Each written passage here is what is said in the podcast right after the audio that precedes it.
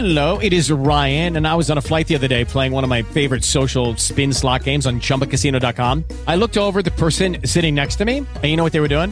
They were also playing Chumba Casino. Coincidence? I think not. Everybody's loving having fun with it. Chumba Casino is home to hundreds of casino style games that you can play for free anytime, anywhere, even at 30,000 feet. So sign up now at chumbacasino.com to claim your free welcome bonus. That's chumbacasino.com and live the Chumba life. No purchase necessary. VGW Group. Void were prohibited by law. See terms and conditions. 18 plus. Welcome, welcome to Rise to the Top, a college football betting podcast with your host and number one college football handicapper, Freddie Wills. Freddie Wills here, back again, talking about the national championship here between Alabama and Georgia. Uh, just a reminder: seven and one against the spread in my career in national championship games. Uh, today, I'm going to break down some of the coaching matchups, which are just as important as the player matchups because these are the guys calling the shot. First of all, we got Nick Saban here. Um, obviously, coaching advantage over Kirby Smart. Um, that goes without saying. Uh, he's 11 and 0 versus former assistants, and uh, that's really all you need to know there. Uh, before we get to more of the coaching, I, I want to talk about special teams. I think the uh, the edge, according to Football Outsiders, is Alabama, who ranks number 15th in uh, special teams efficiency, versus Georgia, who ranks number 45. Uh, but looking at this matchup, both teams, uh, neither team has given up or has a touchdown return on punts or kicks. Both punters averaging over 42 yards per punt. I think Alabama's punter, J.K. Scott, is a little bit better. Uh, he's masterful at getting it inside the 20. Uh, it's a big reason why Alabama is ranked fourth in field position edge uh, compared to Georgia, who ranks number 15th. Uh, both kickers um, I mean, for Georgia, Georgia went 17 for 20 on field goals. Alabama went 16 for 21. So really even there. I'll say this: uh, Rodrigo Blankenship uh, hit a 54-yard field goal uh, to end the first half against Oklahoma. Really changed that game. Uh, gave them some momentum, momentum going into the half. While uh, you had uh, you had Georgia also block a field goal in overtime, which won them the game. So they won their game on special teams against Oklahoma.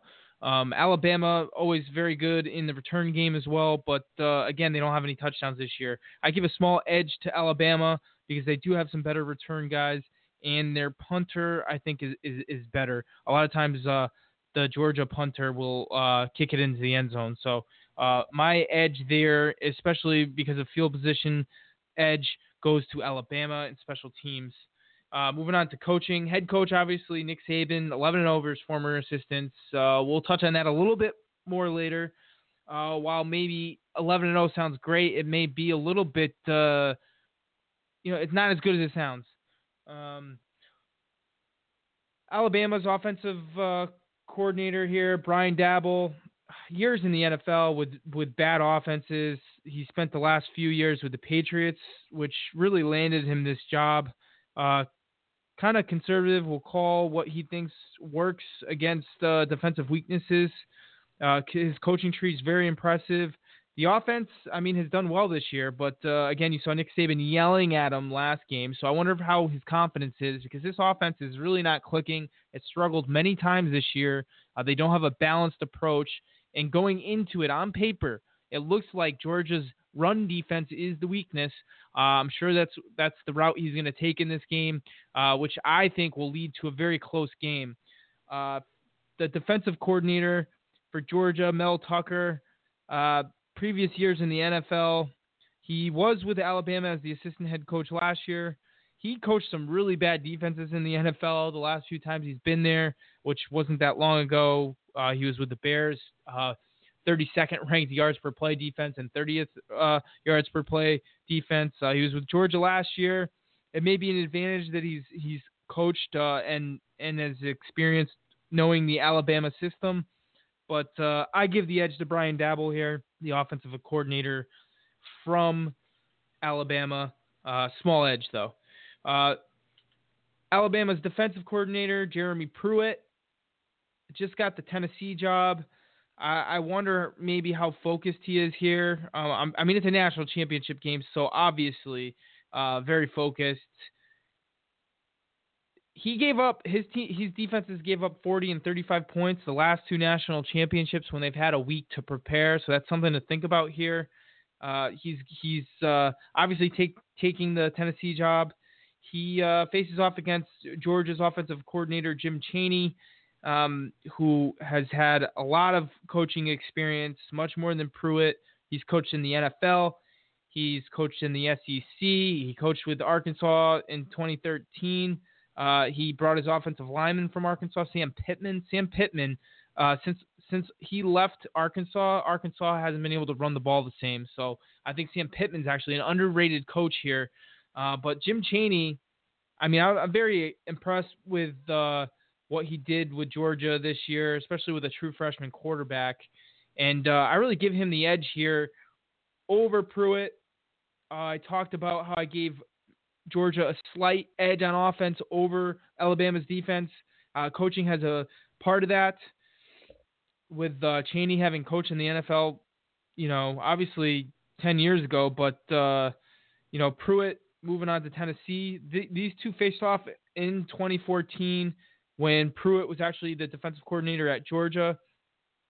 Arkansas put up 35 points on Georgia's defense that year, 126 rushing yards, 296 yards passing. So, uh, and five total touchdowns on offense. So I think again Georgia can score some points here against Pruitt's defense. So edge edge to Georgia here in that coaching. Um, so both edges go to the defenses. Um, so again, I would I would kind of lean towards a low scoring game, but uh, the total's at 44. So I, I, think that total is spot on. I could see a 24 to 20, uh, 24 to 17, 24 21 type of game. Um, I would a small lean toward the under. Uh, so we mentioned uh, Nick Saban, 11 over his former assistants. Um, all right, that sounds great, right? Well, Alabama is favored on average by 17 points in those games. They should be 11 and 0. Um, and uh, he definitely likes to stick it to his old coaches because he has no problem running the score up. Um, nine and two against the spread in those games.